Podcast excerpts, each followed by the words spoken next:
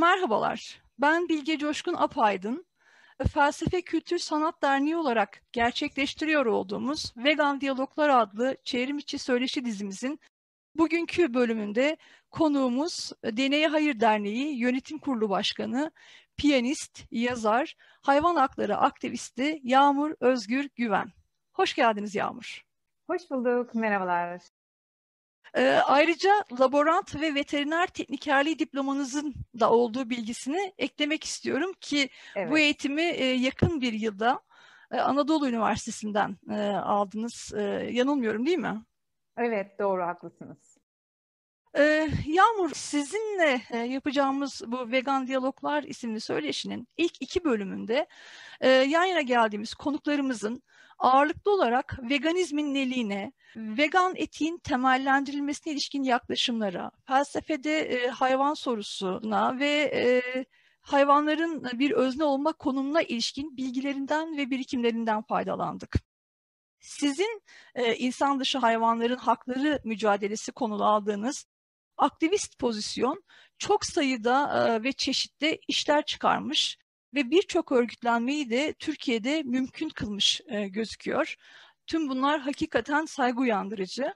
E, ayrı, ayrıca bugün sizi e, Deneye Hayır Derneği Yönetim Kurulu Başkanı olarak konuk ediyorum. Dolayısıyla bu söyleşide sizinle ağırlıklı olarak aktivizmi, e, örgütlülüğü ve deneylerde hayvanların kullanılması konularını konuşacağız. İlk sorumu yöneltiyorum. Hayvan hakları mücadelesi e, hayvan hakları savunucuları tarafından insan dışı hayvanların e, mülk statüsünde görülmelerine karşı olarak hayvanların köleleştirildiği ve sömürüldüğü gıda, giyim, eğlence, spor, e, eğitim, bilim e, ve benzeri e, alanlardaki insan merkezci uygulamalara karşı sürdürülen bir mücadele. Bu mücadelenin Öncelikle e, dünya genelinde örgütlülüğüne ilişkin değerlendirmeleriniz nelerdir? E, ardından da Türkiye özelinde bu örgütlülüğün görüntüsü ve vaziyetine ilişkin değerlendirmelerinizi almak istiyorum.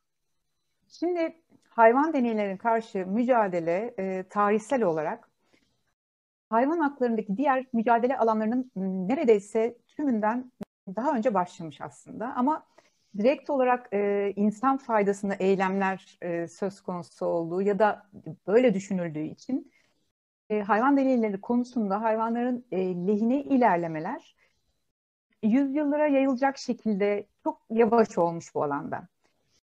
Hayvan hakları için e, mücadelede örgütlenme hareketlerine baktığımızda e, 1800'lerden itibaren ciddi çabalar görüyoruz ve çaba gösteren e, bu örgütlerin çalışma konuları içinde aslında hayvan deneyleri çok büyük bir yer kaplıyor.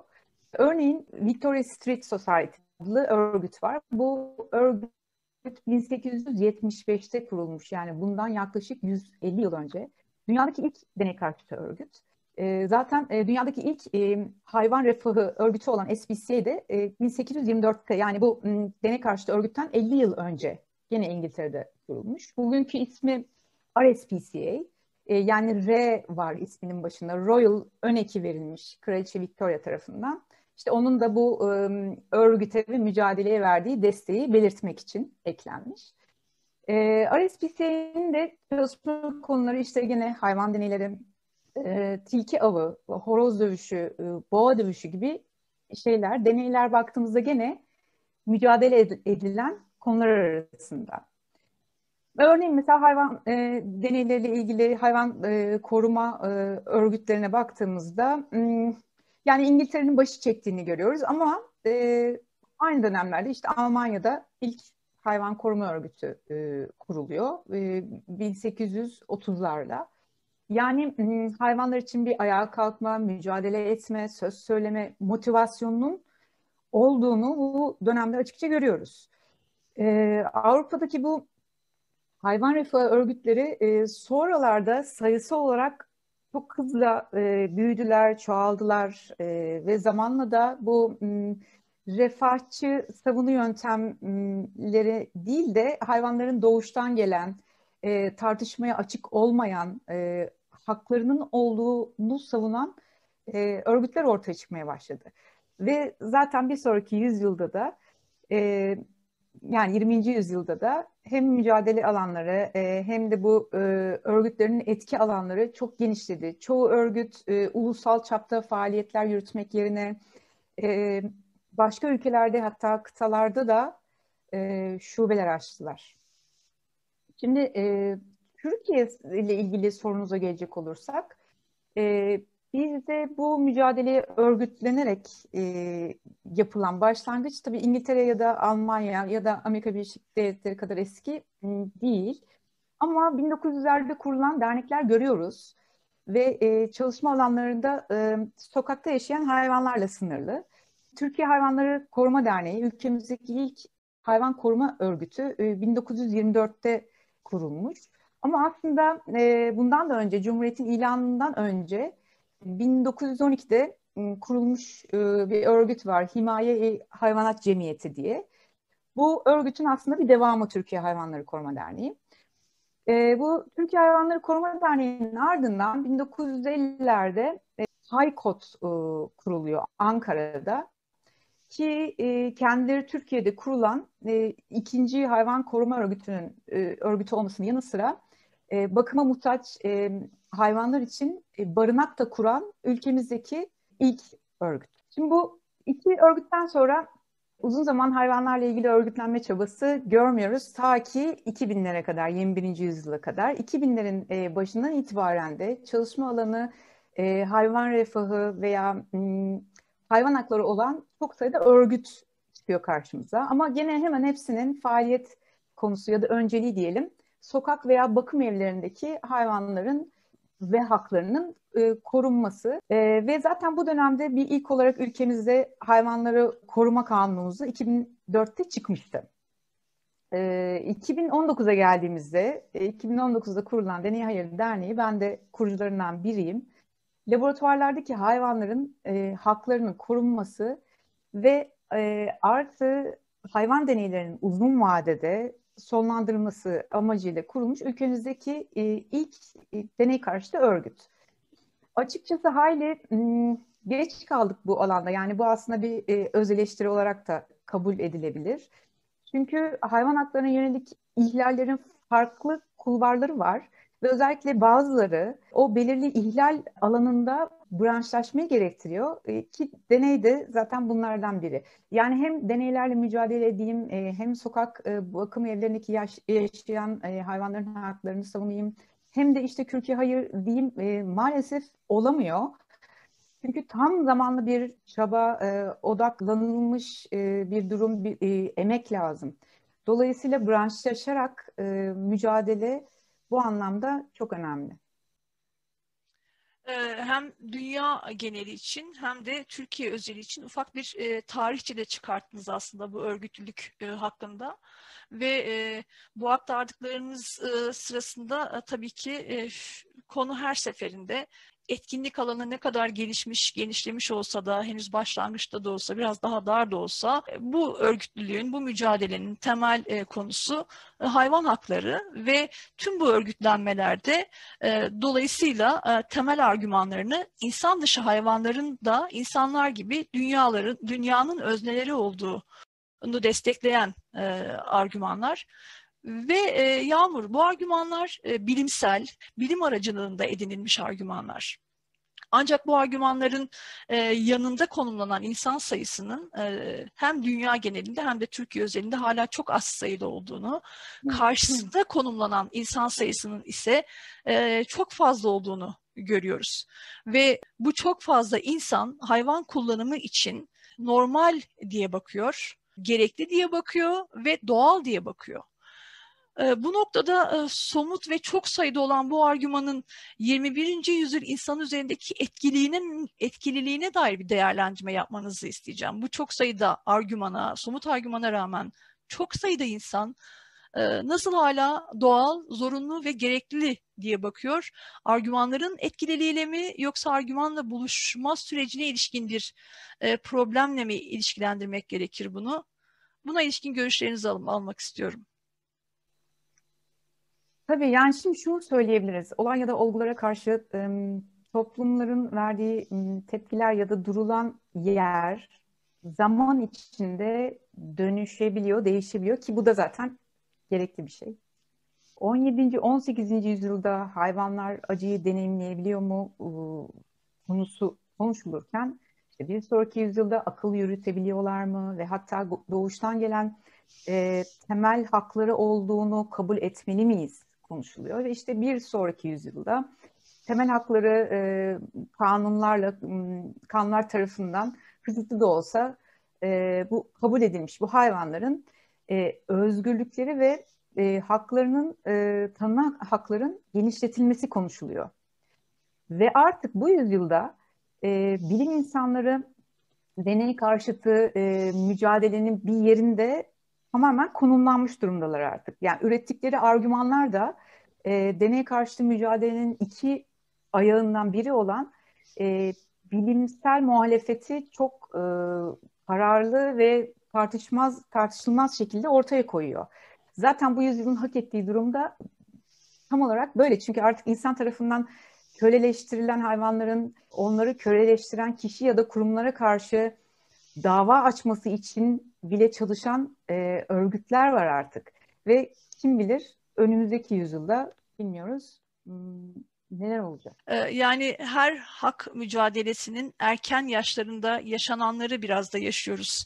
Bu argümanlarla ilişkimiz evet. noktasında diye sanırım belirtiyorsunuz. Ufacık evet. değindiniz ve dediniz ki bu noktada ee, e, olumlu e, konumlanan birçok bilim insanı da var. E, ben de biraz burayı da eklemek istiyorum soruma. Yani bu argümanları reddederek e, veya reddetmeyip ihlal ederek e, konum alan e, bilim çevreleri hakkındaki değerlendirmelerinizi de almak istiyorum. E, onların daha fazla olup olmadığı e, veya e, neler yaptıkları e, karşısında ya da yanında bu mücadelenin içinde bilim çevresi dediğimiz bu toplamın nasıl bulunduğuna ilişkinde lütfen biraz değerlendirmelerinizi alayım. E, tabii şimdi bu çevrelerle ilgili değerlendirmem en yalın haliyle şöyle olabilir. Biz bunu önceden beri böyle yapıyorduk ya da e, mevcut teknolojik ve bilimsel ilerlemelerle işte hayvan dışında bir seçeneğimiz yok ya da benzeri bahaneler diyeyim. E, gerek deney karşıtı bilim insanlarının gerekse hayvan özgürlüğü mücadelesi içindeki insanların e, ortaya çok somut şekilde koyduğu eleştiri ve e, itirazların karşısında aslında e, çürü, çürümeye mahkum. Çünkü artık tartışma e, onların da e, canavardan hareketle e, yürütülmüyor. 21. yüzyıldayız. Yani her ne kadar e, nanometre küçüklüğündeki virüsler tarafından halen çaresiz bırakılıyor olsak da ama teknoloji çağındayız.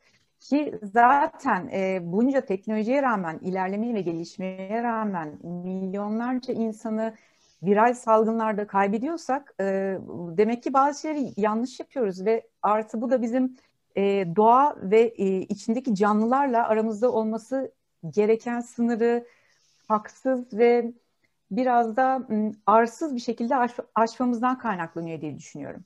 Şimdi geldiğimiz şu noktada 250 gramlık e, hayvanlardan bizimle fizyolojik, biyolojik olarak hayli farklı olan canlılardan, başka bir biyolojik türe, takıma mensup hayvanlardan medet ummamız gerektiğini ve işte onların e, vücutlarının her an bizim tarafımızdan e, sorgusuzca kullanılabilir olması gerektiğini savunmak yani bana göre bağnazlıktan başka bir şey olamaz ya da olsa olsa bilimsel bir e, sahtekarlık olabilir ki bunu da e, hiçbir bilim insanına yakıştıramam doğrusu.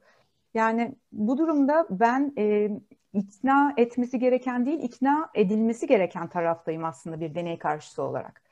Şimdi hayvan çalışmalarının yüzde 96'sının insana uyarlanamadığı e, gerçeği bilinirken e, neden hala her yıl 100 milyondan fazla hayvanın deneylerde kullanılıp e, öldürdüğü konusunda bana ve tüm insanlara bir açıklama yapılması gerekir ve bu açıklama da işte çünkü biz bunu e, önceden beri böyle yapıyorduk. Yani olamaz. Bu aktarımlarınız e, sonrasında iki hususa odaklanmanın sağlıklı olacağı, isabetli olacağını düşündüm. Bunlardan ilki eğitim. E, yani tüm bu argümanların daha fazla sayıda insanla e, buluşması, onlar tarafından öğrenilmesi E, ikincisi ise bu eğitim e, sürecinin manipüle edilmesi, manipüle edicileri.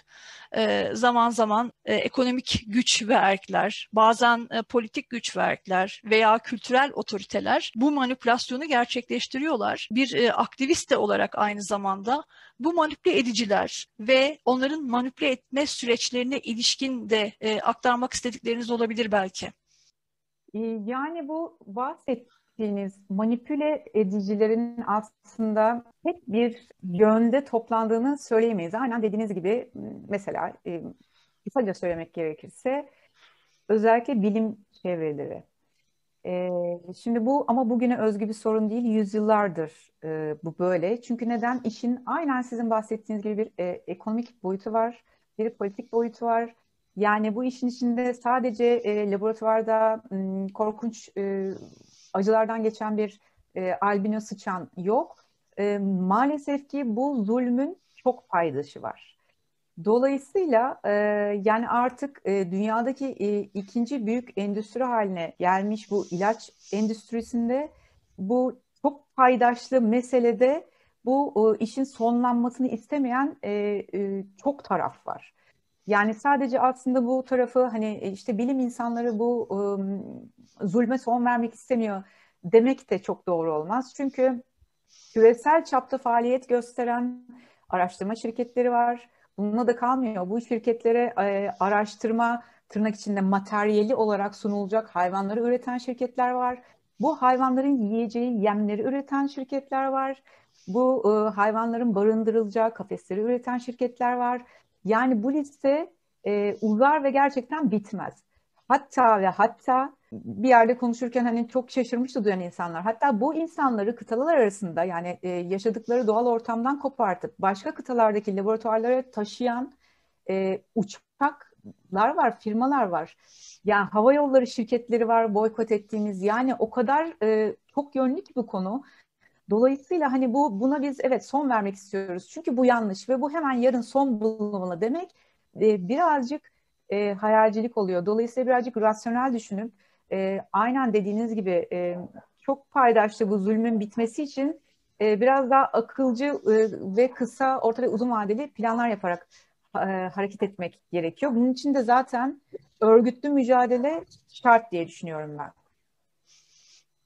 Yani çok derin ve geniş e, bu zulmedici kitle, e, aynı zamanda manipüle edici de kitle e, ve onlara karşın e, ne yapılamayacağını değil, e, ne yapılabileceğine odaklanmak gerekiyor.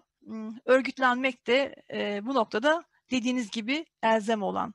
Siz e, Deneye Hayır Derneği olarak e, Türkiye'de hayvan hakları mücadelesine eğitim ve bilim alanlarında yaşanan e, hak ihlalleri özelinde önemli bir destek sunuyorsunuz.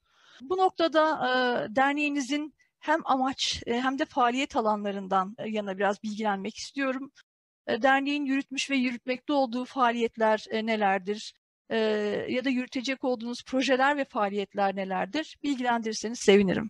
Şimdi derneğimizin bizim nihai amacı hayvanlar üstünde denizsel e, ve bilimsel amaçlarla yapılan her türlü çalışmanın son bularak hayvan kullanılmayan alternatif bilimsel yöntemlere geçilmesini sağlamak.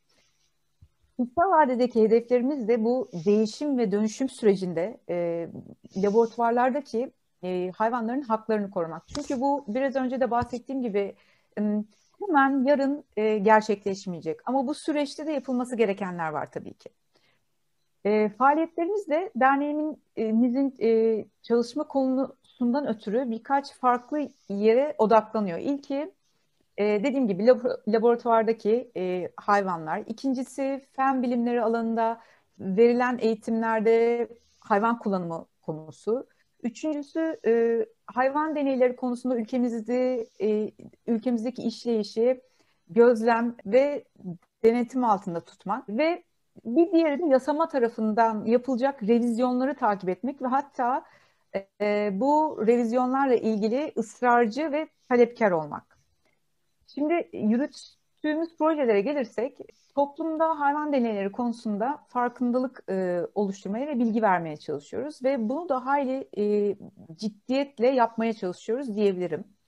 E, derneğimiz için sadece hayvan özgürlükçileri ya da hayvan hakları e, savunucuları değil, işte avukatlar, doktorlar da var ve e, henüz ikinci yılını doldurmamış, yani doldurmak üzere olan bir dernek olarak hele ki e, aynı çalışma konusunda bizden önce kurulmuş ve bir anlamda bize mihmandarlık edecek ya da örnek alabileceğimiz bir örgüt yokken bu mevcut şartlarda ve tüm bu yaşanan zorluklara rağmen e, iyi gittiğimizi düşünüyorum ben. E, geri dönüşler de e, bu yönde ve tabii e, geri dönüşlerin iyi olması da e, bizi biraz daha azimli yapıyor açıkçası.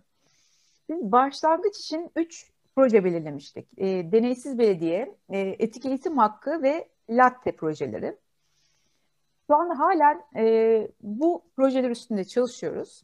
Deneysiz Belediye tüm yerel yönetimlerin kendi meclislerinde bir karar alarak sokak ya da bakım evlerinde yani belediyenin kendi e, sorumluluğu ve bakımı altında e, olan hayvanların deneylerde kullanılmak üzere laboratuvarlara verilmeyeceğini yani vermeyeceklerini yani bu konuda yazılı bir e, taahhüt olmasını hedefliyor.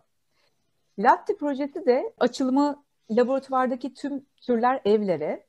Bu projede laboratuvardaki hayvanların aile yanına verilmesiyle e, ilgili mevzuatta buna dair e, yönlendirmeler var. Fakat olmasına rağmen şu an e, bu mevzuat uygulanmıyor. Etik eğitim hakkı da e, fen bilimlerinde e, eğitim gören e, öğrencilerin, işte veteriner, tıp, biyoloji öğrencilerinin vicdani kanaat, e, dini inanç ya da felsefi görüş e, nedeniyle e, zorunlu tutulan hayvanlı uygulamalardan yani canlı hayvanların zarar gördüğü, kullanıldığı e, derslerden, uygulamalı derslerden e, muafiyetini e, hedefliyor. Şu an için üç projemiz var ve bunlar. Peki bu projelerinizle e, kat ettiğiniz yollardan da biraz bahseder misiniz? Örneğin bu taahhüt alabildiğiniz belediye veya e, bu muafiyeti öğrencilerine sunan akademik e, üniversite veya farklı birimler ve e, deney hayvanlarını deney sonrası yuvalandırma e, konularında laboratuvarlardan hayvan al- alabildik ve bunları e, yuvalandırabildik mi? Burada neler yaşandı? Bu süreçlere ilişkin kazanımlarınızdan da biraz bahseder misiniz eğer var ise ki bildiğim kadarıyla var. Şimdi şöyle e, dediğim gibi 2000 e, Eylül 2019'da kurulduk ve hemen önce deneysiz belediyeyi hazırlamıştık. Dolayısıyla deneysiz belediyeyi e, hemen bir 4-5 ay içinde e, birkaç e, belediyeye gönderdik. Bu konuya duyarlı olduğunu bildiğimiz e, belediyelere. Ve ilk olarak Didim Belediyesi bunu bir hayvan haklarına saygı ilkesi olarak kabul edeceğini söyledi. Ve kendi belediye e, meclislerinden bir karar alarak hayvanları üzerine deney yapılmak asla göndermeyeceklerini taahhüt etti. İlk e, deneysiz belediye Didim Belediyesi oldu. Sonrasında etik eğitim hakkı ve latte ile ilgili bir takım girişimlere başladık. Fakat ne yazık ki pandemi dönemi araya girdiğinden dolayı e, yaptığımız o planlar yani üniversiteleri tek tek gidip proje dosyamızı anlatıp hatta yanımızda yurt dışından e, uluslararası partnerimiz olan partneri olduğumuz pardon Internation'in e, alternatif eğitim materyallerini de götürüp onları tanıtmayı hedefliyorduk. Fakat pandemi döneminde ötürü aldığımız tüm randevular ne yazık ki iptal edilmek durumunda kalındı ve hepsi zaten e, farklı şehirlerde olan randevularda çünkü belirli üniversiteleri seçmiştik. Şimdi onunla ilgili bu etik e, eğitim hakkı ile ilgili e, yeni bir proje dosyası hazırladık. Biraz daha geliştirdik. Bu e, görüşemediğimiz süreyi birazcık da lehe e, kabul ederek. E, farklı bir dosya hazırladık ve m, çalışmamız bitti. Önümüzdeki ay tüm üniversitelere gönderip ardından görüşmelere başlamayı hedefliyoruz. Tabii e, ülkemizdeki genel e, pandemi koşulları buna izin verdiği kadarıyla. Latte ile de ilgili e, şöyle bir ön hazırlık çalışmamız oldu. Biz CİMER üzerinden 100 e, e, küsur kuruluşun hepsine bir bilgi edinme dilekçesi gönderdik ve hali hazırda deneylerde kullanmayacakları ya da deneylerde kullanılmış fakat işte gözlem grubunda olan ya da e, invaziv e, hayvanın sağlığına çok zarar verici boyutta olmayan çalışmalar yapılmış. E, hayvanların yuvalandırıp yuvalandırılmadığını, yönetmelikteki o aile yanına verme programının uygulanıp uygulanmadığını sorduk.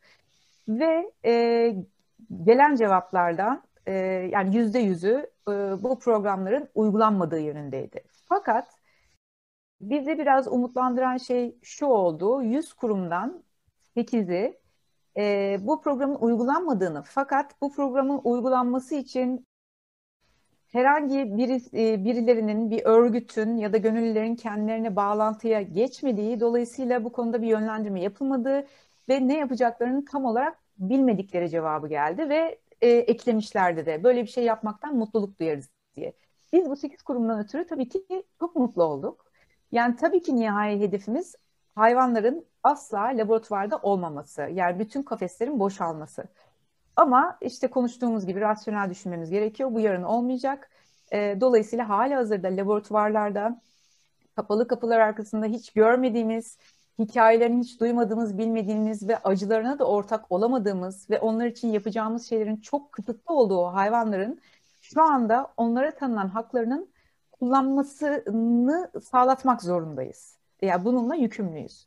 Şimdi e, gene pandemi dönemi izin verirse bu Latte projesiyle ilgili bize olumlu yanıt veren tüm o kurumlarla görüşeceğiz. Ama bir şey eklemek istiyorum özellikle bunu sorduğunuz için. Lütfen. Ee, evet bunu bu, bir e, projelendirerek e, bir üniversitelerle ya da özel e, kuruluşlarla protokol e, yaparak değil ama e, o merkezlerdeki, deney merkezlerindeki çalışan bakıcılar ya da e, idari ya da akademik e, kadrodaki insanların e, kişisel çabaları ve iyi niyetleri sayesinde biz şu ana kadar 30'a yakın hayvanı laboratuvardan çıkarttık ve hepsini yuva sahibi yaptık.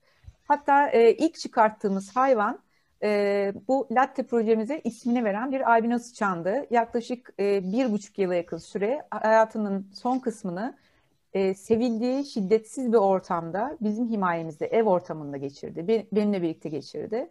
O da üzerinde parazit çalışmaları yapılmış bir e, albino sıçandı. E, dolayısıyla o, o laboratuvardaki tüm türler evlerenin o kısaltması latte aslında bizim o sıçan lattemizin de ismi, onun ismini verdik. Sonrasında ne yazık ki işte yapılan çalışmalardan e, kaynaklı çıkan sağlık sorunları nedeniyle kaybettik. Ama en azından bir yıl boyunca şiddetsiz bir ortamda yaşayabildi o hayvan. E, bunun dışında birçok türden gerbil e, çıkarttık laboratuvardan. E, fare çıkarttık, tavşanlar çıkarttık. İşte gönüllerimiz e, tavukları çıkarttı. E, hatta görmüşsünüzdür son zamanlarda tavşan Zulu'nun e, videoları dolaşıyor. Yani bunu yapan e, hayvan özgürlüğü aktivistleri, e, bireysel e, hak savunucuları var aslında. Ama biz bunun artık bir e, yani birkaç e, deneyin uygulayıcısı olan e, birkaç kişinin ya da akademisyenlerin bir kişisel iyiliği gibi değil de bunu artık kurumun bir politika, e, politikası e, olarak uygulanması gerektiğini düşünüyoruz. Yani bu noktada siz Deneye Hayır Derneği olarak e, tüm faaliyet e, ve projelerinizde e, diğer sivil toplum örgütleriyle e, ve e, bilim çevreleriyle, üniversiteyle, akademiyle işbirliği içinde olmaya e, net bir şekilde açık olduğunuzu belirtiyorsunuz. E, ve bu konuda da hali hazırda bir politikanız olduğunu, aynı politikaya e, özellikle akademinin de sahip olmasını umduğunuzu ve bu yönde çalıştığınızı belirtiyorsunuz. Doğru anlıyorum değil mi? Evet, evet. Pekala deneylerde kullanılan hayvanların e, hikayesini biraz daha açmak istiyorum burada. Öncelikle bir protokol var ama yine de deney sonrası hayatta kalan hayvanlarla ilişkili olarak anlıyorum ki söylediklerinizden bu protokol uygulanmıyor. Ne yapılıyor Yağmur Hanım? Ee, bu hayvanların var. akıbeti ne oluyor? Hı hı. Hayvan deneyleri düzenleyen e, iki yönetmelik var. E, bunların e, 2011 tarihli bir tanesi, bir tanesi 2014 tarihli. E, bu yönetmeliklerin ilki 2011 tarihli bu deneylerde kullanılacak hayvanların refahı ve korunmasına dair yönetmelik. 2014 tarihli yönetmelik de bu e, hayvan deneyleriyle doğrudan bağlantılı olan etik kurulların çalışma usul ve esaslarına dair yönetmelik. 2011 yönetmelikte e, bu aile yanına e, verme programları çok açık şekilde yazılı. Deniyor ki çalışma sonunda hayvan sorumlu veteriner hekim e, yani her deney merkezinin bir sorumlu veteriner hekimi var bu arada.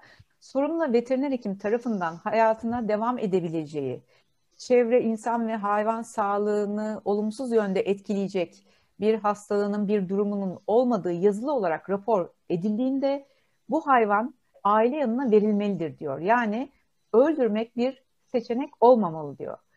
Şimdi deney ünitelerinde hayvanlar, bazı deney ünitelerinde hayvanlar çalışmaya özel. O ım, başvuran, çalışma için başvuran kişi ya da kişilerin e, isteğiyle üretilirken bazılarında da sürekli üretim yapılır. Yani bunun bir standartı yoktur. Her kurumun çalışma biçimi farklı. Şimdi ama her deney için üretilen hayvan da deneylerde kullanılamıyor. Bu ıı, tırnak içinde ıskarta tabir edilen hayvanlar var. Yani 100 hayvan ürettiğinizde yüzünü de deneyde kullanabil kullanamayabiliyorsunuz. İşte bazı e, doğum anomalileri olabiliyor, öngörülmeyen hastalıklar olabiliyor ya da başka şeyler olabiliyor. Yani e, aynen insan doğumunda yaşanan, bazen yaşanan o üzücü, sıkıntılı durumlar tabii ki hayvanlar için de geçerli. Dolayısıyla her doğum onlar hayvan olduğu için böyle fabrikasyon şeklinde bir e, üretim bandında gibi olmayabiliyor. Dolayısıyla bu hayvanlar zaten hiçbir zaman deneylerde kullanılamayacak oluyorlar. Ama şimdi mevcut şartlarda ne, yapılır, ne yapılıyor? Şöyle yapılıyor. Bu hayvanlar e, türe göre mesela işte küçük kemirgenlerse boyunları kırılarak, kedi köpek gibi biraz daha hacmi e, hacim olarak büyük hayvanlarsa e, anestezi do, doz aşımıyla, işte tilki gibi e, yaban hayvanları ise tüfekle vurularak ya da elektroşokla bu hayvanlar öldürülüyor. Ve yönetmelikte zaten e, öldürülmeleri ve öldürme yöntemleri de yazıyor. Yani hani bunlar e, evet duyunca ben de ilk okuduğumda şok geçirmiştim. Duyduğumuzda tüylerimizi ürperten şeyler. Yani bir canlının e, nasıl öldürüleceğine dair yasal bir metinde maddeler ve seçenekler sıralamak evet e, bize akıl dışı geliyor. Ama bu yani böyle ve her ülkede ne yazık ki var. Bu hani bize özel de değil. Yani durum daha kötü demek istiyorum.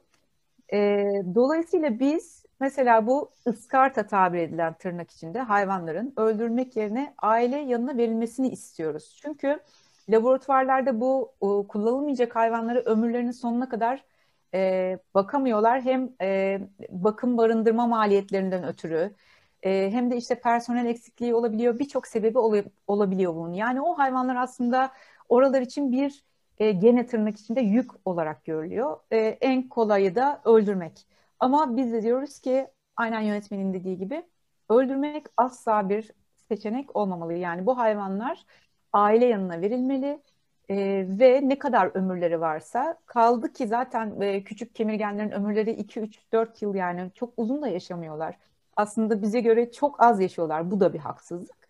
Dolayısıyla o, o hayvanların kalan kısacık ömürlerinde sevgiyi iyi görecekleri e, şiddetsiz bir ortamda yaşamaya hakları var diye düşünüyorum. Peki Yağmur, e, deney sırasında ve sonrasında yaşananlar da oldukça e, üzüntü verici, utanç verici ve kabul edilemez. Ama e, bu anın dışında e, ki belli zaman dilimlerinde bu hayvanların yaşadıkları da yine benzer şekilde aslında oldukça acı verici ve kabul edilemez. Buralara ilişkin fotoğrafları da biraz bizimle paylaşmanızı istiyorum.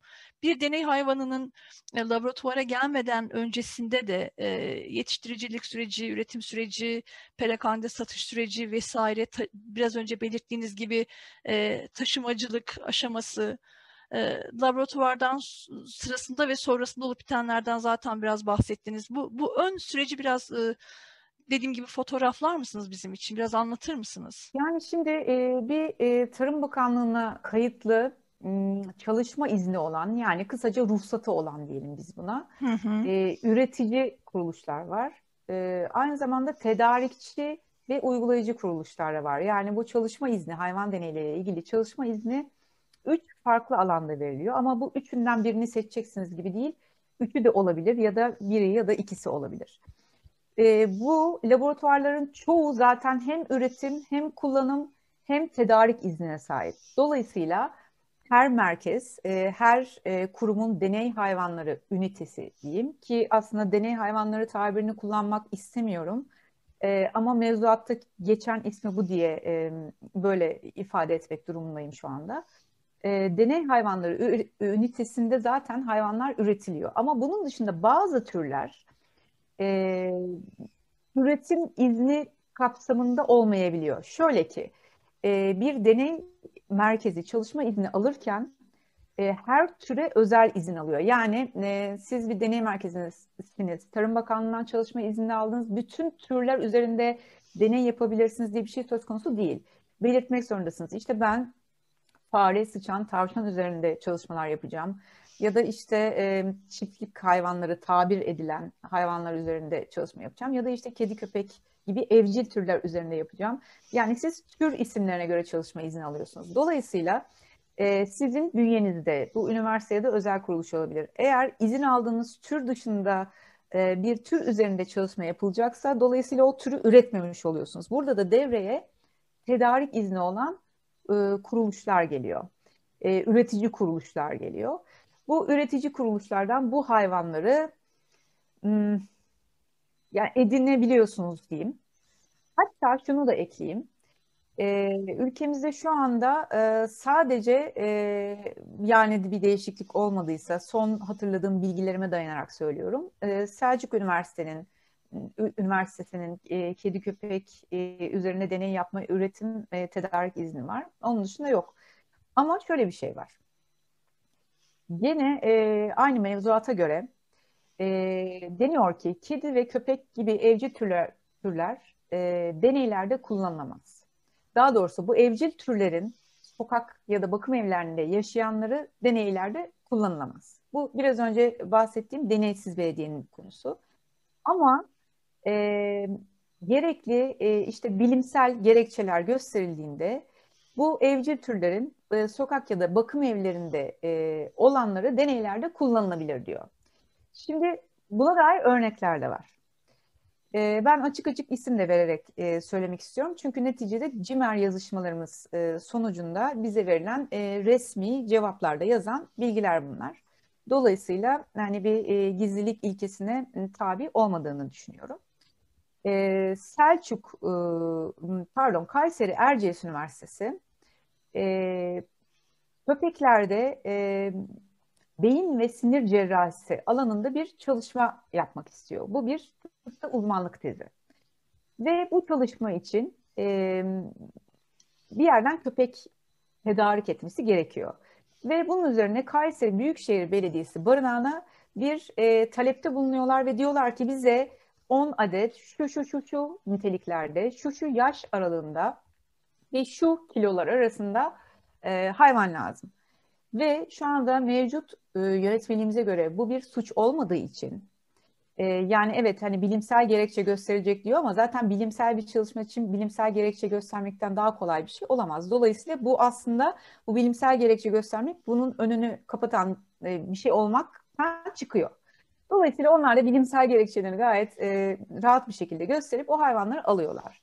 O hayvanlar e, omurilikle ilgili bir çalışmada kullanılıyor ve tabii ki sakat kalıyorlar çalışmanın sonucunda. 6 ay boyunca hayvanlar sakat bırakılarak e, çalışmanın işte rutin gözlemleri yapılıyor. Ve 6 ay sonrasında da e, o felçli hayvanların hepsi iğneyle öldürülüyorlar. Şimdi böyle bir durumda yani açıkçası e, insan gerçekten ne söyleyeceğini şaşırıyor. Ve bu çalışmanın sonunda e, bilimsel nasıl bir keşif olmuş, e, hangi insanlığın hangi sorunu çözülmüş, bunlar da bir yana. Çünkü insanlığın tüm sorunları da bu çalışmayla çözülse gene de hayvanlara bunu yapmaya hakkımız yok. Ama gene de yani bunun biraz önce bahsettiğim o bilimsel sahtekarlık yönü insanın gerçekten e, hem e, çok sinirlerini bozuyor e, hem de bazı şeylere olan inancınızı adeta kaybediyorsunuz. Çünkü yani belediyenin sorumluluğunda bakım evinde yaşayan o e, hayvanları alıp e, deneylerde sakat bırakıp e, yani onların sağlıklarına olacak, onların lehine olacak bir uygulama da değil bu arada.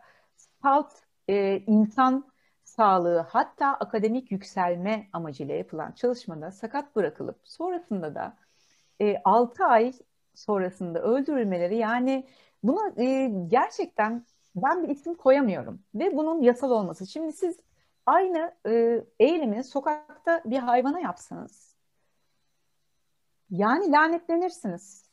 Ama e, o eylemi siz bir araştırmacı sıfatıyla e, yasal izinlerinizi alıp bir laboratuvarda yaptığınızda farklı şeyler oluyor. Yani kötü davranışların ödüllendirildiğine e, tanık oluyoruz ki bu çok üzücü. Gerçekten çok üzücü. Şimdi tüm bunlar olurken de bu kötü davranışlar adeta ödüllendirilirken de e, kalkıp da işte deney karşıtlığı aslında bilim karşıtlığıdır, işte bağnazlıktır demek gerçekten çok komik. Yani e, biz komik buluyoruz açıkçası. Elbette ki bu da e, mücadele e, alanınızın oldukça geniş bir kısmı öyle zannediyorum. Evet. evet. E, ki Yağmur e, e, hayvan hakları mücadelesi e, e, verilirken e, çoklukla hayvanlarla, e, insanların insan dışı hayvanlarla benzerlikleri e, e, hat, hatıra getirilmeye çalışılıyor. Fakat söz konusu olan e, örneğin deney olduğunda e, benzerliklerimiz de değil e, farklılıklarımızı da hatırlatan, hatırlatılması gereken bir nokta var ki sizin de birkaç e, açıklamanızda bunlardan bahsettiğinizi biliyorum.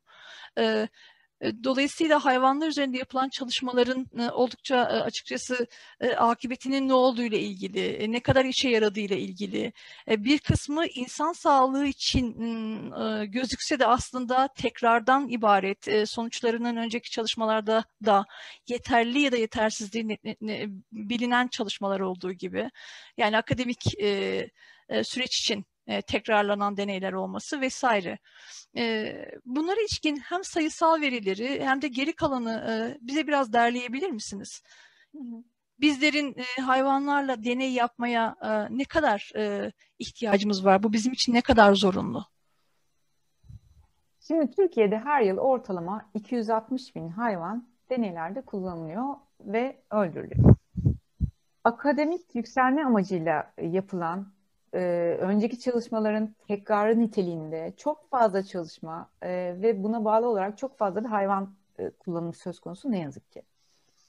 E, yayın yapmak için e, hayvan kullanmak neredeyse otomatiğe bağlanmış durumda ve sanki hayvan kullanılmadan yapılan çalışma çalışma değildir gibi bir ezber var. Biz e, uzman doktor e, ve aynı zamanda derneğimizin de kurucularından Oğuzcan Kınıkoğlu ile bununla ilgili bir çalışma yaptık. Tez tarama çalışması yaptık. 2006-2015 yılları arasında sıcak kullanılarak yapılan uzmanlık tezlerini inceledik.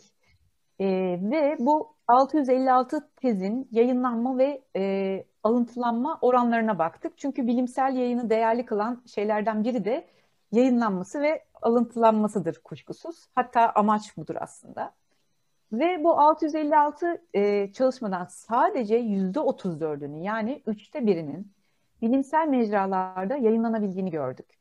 E, yayınlanan bu üçte biri olan çalışmaların da alıntılanma oranlarına bakalım dedik. Buna da baktığımızda bunların sadece %10'u 10 ya da üzeri sayıda alıntılanmış ki bu rakam inanılmaz düşük ve en önemlisi de bu 656 çalışmada yaklaşık 25 bin hayvan kullanılarak öldürülmüş. Şimdi bilime hizmet eden, e, yeni bilgiler veren çalışmaların alıntılanma oranları 800-900 binlerdedir. Tüm bu sonuçlardan anlıyoruz ki zaten tekrar olan bu çalışmaların bilime katkısı e, tartışmalı ve e, bilim e, bilim maksadıyla e, yapıldığı söylenen ancak e, akademik yükselme dışında pek bir hedefi olmayan bu çalışmalarda hayvan kullanımı kesinlikle yasaklanmalıdır. Yani e, evet hayvan deneyleri tümden belki yarın yasaklanamıyor ama bu yarın yasaklanmalı gerçekten. Çünkü hiçbir hayvan birilerinin titri, akademik konumu, maaş artışına hizmet etmek için var olmuyor yani. Bu doğru bir şey değil. Ee, ki e, güncel haliyle de bu yasaklar ardı ardına gelmeye başladı bu konuda alınan e, kararlar. E, e, enstitüler düzeyinde, e, üniversiteler düzeyinde, e, hatta e, ülke politikaları düzeyinde bazı kararları duymaya başladık. Bu gerçekten mutluluk verici.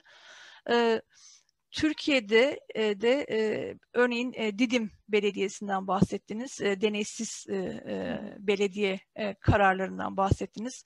Bunların artması dileğiyle tabii ki. Ve siz tüm bu mücadelenizi, bu bahsettiğiniz ve aktardığınız sorunlar karşısında verdiğiniz mücadeleyi bir yandan da bir kitapla sürdürme kararı aldınız. Ben o kitabı da göstermek istiyorum. Doktor e, Oğuzcan Kınıkoğlu ile beraber kaleme aldığınız ve Yeni İnsan yayınlarından çıkan bir kitap bu. Şimdi e, yazarları elbette ki e, sorulur, haklı olarak sorulur. E, bu kitabı neden kaleme aldığı, nasıl bir süreç işlediği ve neden bu kitap ve bir konu olduğu sorusudur bu. Fakat söyleşinin başından bu yana aktardıklarınız, amaçladıklarınız e, konulu, mücadeleniz konulu zaten bu kitabın neden yazıldığını anlatıyor.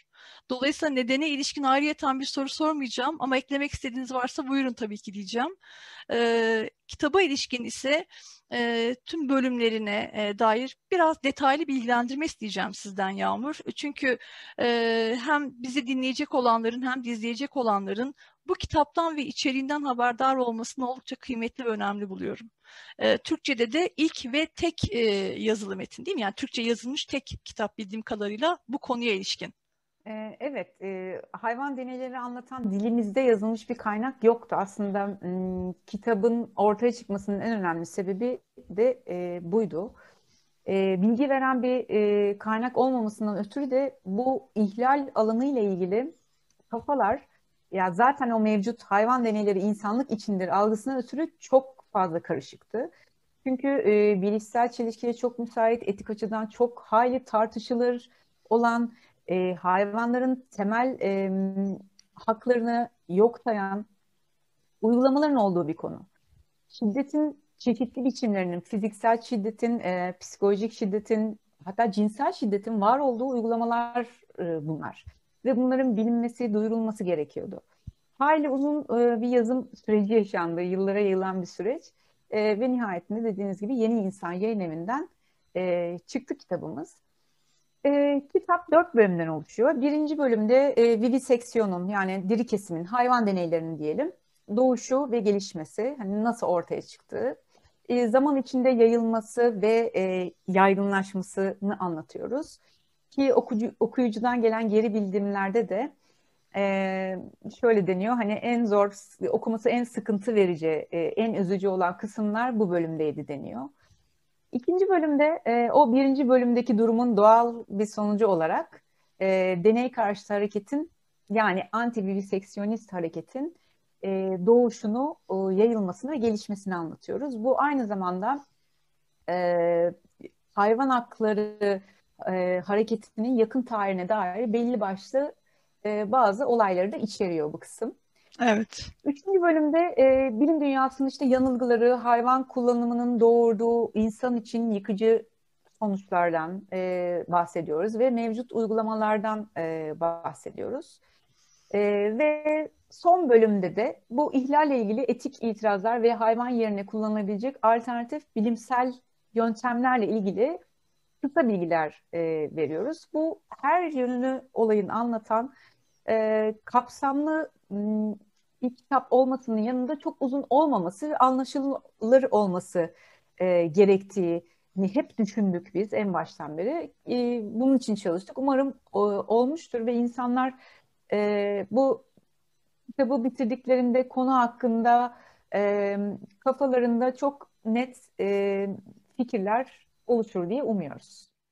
Bu emek için teşekkür ediyorum. Ben teşekkür ederim. Ayrıca Yağmur söyleşiye katıldığınız için, yaptığınız detaylı bilgilendirmeler için de teşekkür ediyorum size. Ben teşekkür ederim. Sizinle sohbet etmek gerçekten çok güzeldi. Bu, bu hayvan mücadelesi konulu işbirliklerimizin artması dileğiyle diyeceğim öyleyse ve saygılar. Ben de saygılarımı sunuyorum. Çok teşekkürler nazik davetiniz için.